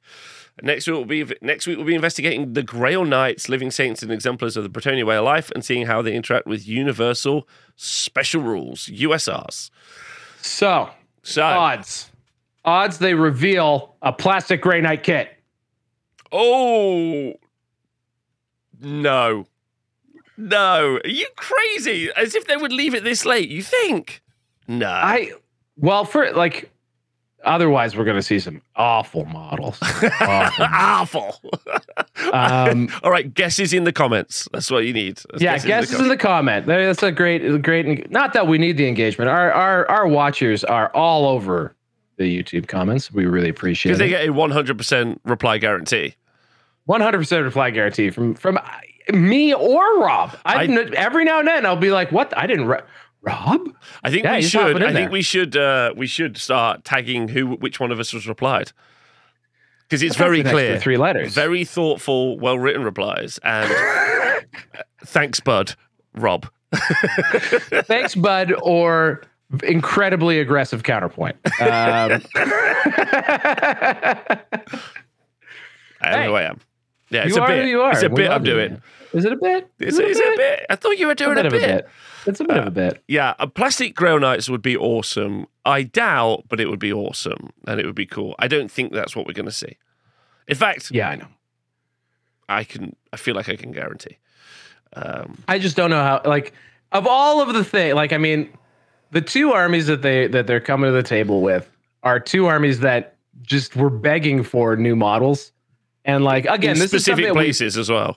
yeah, and like and like we like we this was a for those who don't know the backstory of the show, we did a uh, almost a what like eight months on the Honest Wargamer as sort of just a a fun little thing before we spun it out, and like we were soul crushed when we discovered in the spring that it was plainly obvious that most of this was going to be the old model ranges.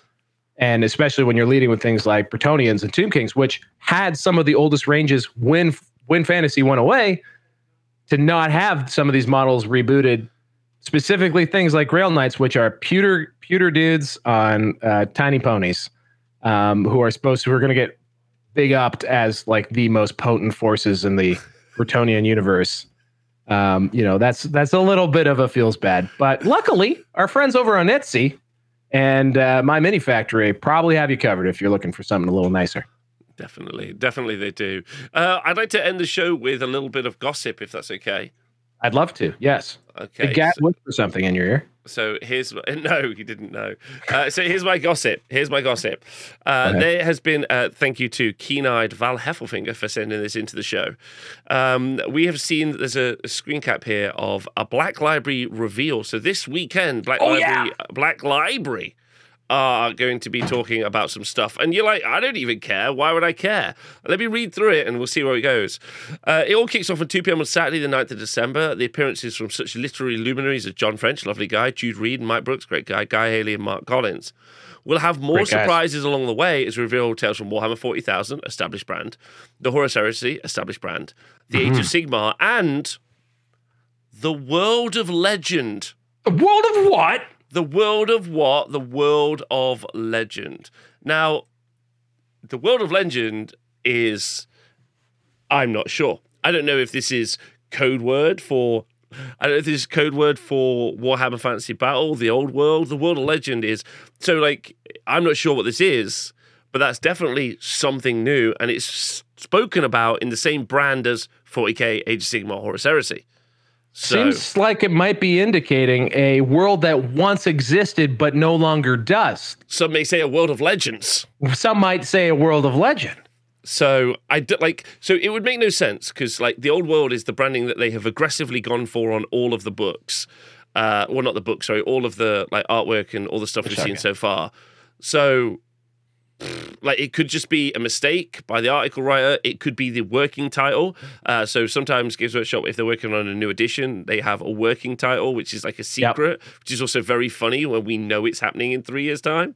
Uh, uh, so yeah, this is quite interesting. Uh, but it could be a code word. I don't know what it is, but there it is.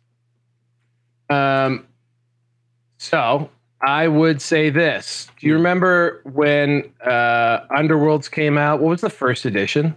It was uh, like Shade Shadow. Um, oh, what the fuck was it called? Anyway, it was it was it was a word that um, everyone just called it because the game, the system was Underworlds, but the first edition of it was Shadowmancer or something. I can't remember. Yes. And so everyone called it Shadowmancer. Let's just say that. Please, someone help me so that I can clip this no, later. th- it doesn't matter. Shadespire. There it is. no, Shadespire, no, yeah. it does matter. It does matter. So the game, the game was Underworlds, but that edition was Shadespire. Everyone called it Shadespire. Probably a lot of people still call it Shadespire because of that. Okay. So this is where old Val's getting a little hot in his trousers.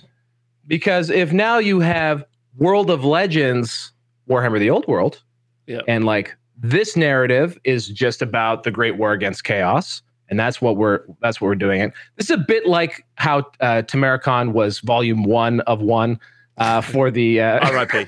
R.I.P. for, for the Forge World series of books. But there's a potential now that like there's a bigger bucket, and like within that bucket, you can do all kinds of fun stuff in the world of legend. That is the uh, you know the planet that Warhammer Fantasies take place on. So that's super exciting to me. Other side of this is I've been actually sort of seeing if you had any like birds talking to you in the cafes about about what Black Library's been up to with this. Because to me, no brainer. There would be tie-ins, and uh, I think up until now we hadn't seen even a hint of it. Um, and uh, this is super exciting that they would have like Black Library creating lore, hopefully around this really awesome timeline akin to the the Horus Heresy and sort of the development of of the narrative of of Warhammer Fantasy and sort of how it unfolds. Uh, good guys do win at great cost, um, and uh, it, it's the first time like you're gonna have to hold me accountable to this, but I'm going to buy these books. I'm gonna buy as long as it looks interesting. I'll grab a book and I will try and read some Black Library for the first time ever in my Games Workshop life.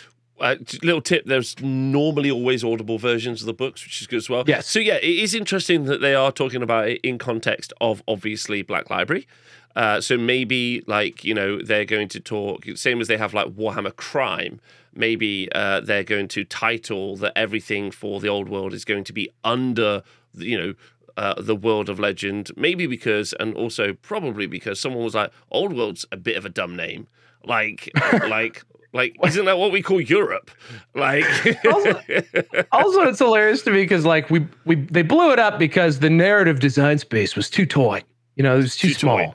Yeah. Because they were so folk, they were really centered on the empire and the old world, and they never went to the well, they rarely went to like the rest of the planet, which is like lots of cool stuff going on. Um, so like opening it up to the world like provides so many opportunities for Black Library to lead the way on defining what Araby's about you know, or like going over to Cathay and like developing what that's about. Like that's really cool.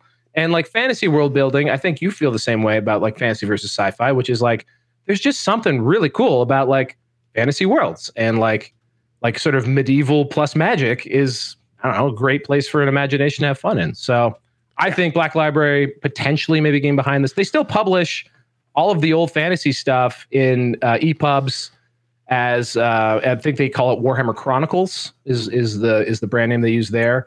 Um, and the only things that they have in audiobook is because um, that would be very exciting to see audiobooks behind all this.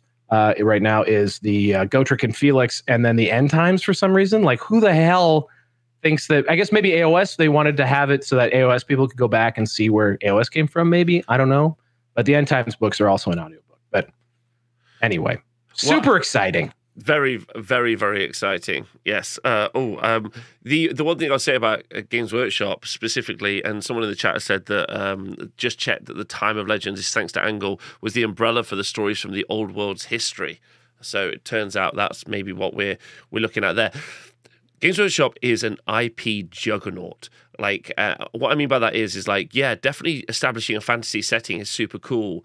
And obviously, you know, when you, you've had you had Tolkien produce the Lord of the Rings, and you had a lot of people, you know, kind of move that story along, and we've now got you know new TV series, new movies, movies that just come out, and then movies that will come out in the future. So Lord of the Rings is with us, you know, for the rest of time. But ultimately, probably not that much more than what we've already covered. You know, it's going to be like a, a we're going to get another origin story for Spider-Man again at some point in our lives, which will be bonkers. Uh, but for for Warhammer, because you know the author cannot die because the author is mm-hmm. Games Workshop. You know, um, so you know the franchise can't die because it's attached to a business that makes just an incredible amount of money. So it will perpetuate and it will continue and it will grow. And so those expansions, like you said, into Cathay or into Cathay, especially, is I think a really interesting one because it already exists in Total War, so they could just start writing Cathay stories now if they want to, uh, mm-hmm. which I think is interesting. So yeah, like that will be that will be very interesting to see what they do. They might just start to they might just start to restructure the old world content in Black Library. So if you are excited about old world, you'll jump into Black Library books. That's probably what they're aiming towards. But it is a fun little bit of story at the end. Just like, oh, we, will get some we will get some old world narrative story on Saturday. I'm just saying, you know, Bretonnians are a big deal in the first release. Probably going to be Bretonnian themed book, and there maybe we're going to see the model reveal is plastic Grail Knights because because of that. And uh, obviously, that's not going to happen because I said it out loud. But, you know, hey, dare to dream. We haven't seen them. We haven't seen Questing Knights or Grail Knights. no brainer dual kit and this this completely ignorant person's opinion.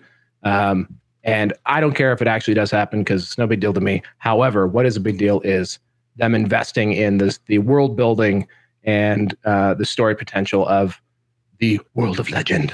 It's and I'd so- love to see what they come up with. Me too. Also, I'd like to. I'd like Games Workshop to just break their like their their ban on love stories. And I, I agree with everyone in the chat. I want to see a wily Tomb King romance a damsel of Bretonnia in our first old world publication. I want to see some. I want to see some sparks and joy. So I want to see some, some love. So I want to see from the old world love and war, not just war, love and war. Come on, get that in. Love and war. Love and war. Well, listen, it's been lovely hanging out. Uh, thank you So to good. everyone who has been watching live. If you are watching this back or one of our fantastic Patreons, thank you very much for supporting Yeah. the Square Base show. That's so nice of you. Uh, if you're one of the Honest Wargaming Patrons, also thank you because you also support the show. Uh, Yes, so also. you're also you're great. Um, So, uh, Val, any kind of shout outs before we head out today?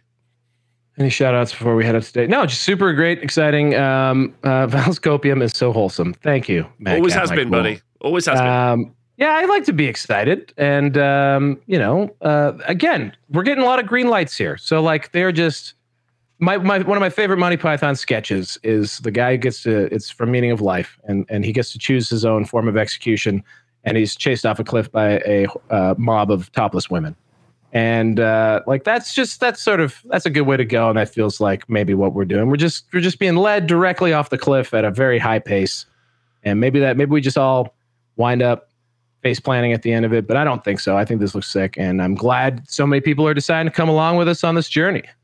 Me too. Me too. Uh, so thanks very much for joining us. Uh, if you do like it, like, subscribe, share it with your friends.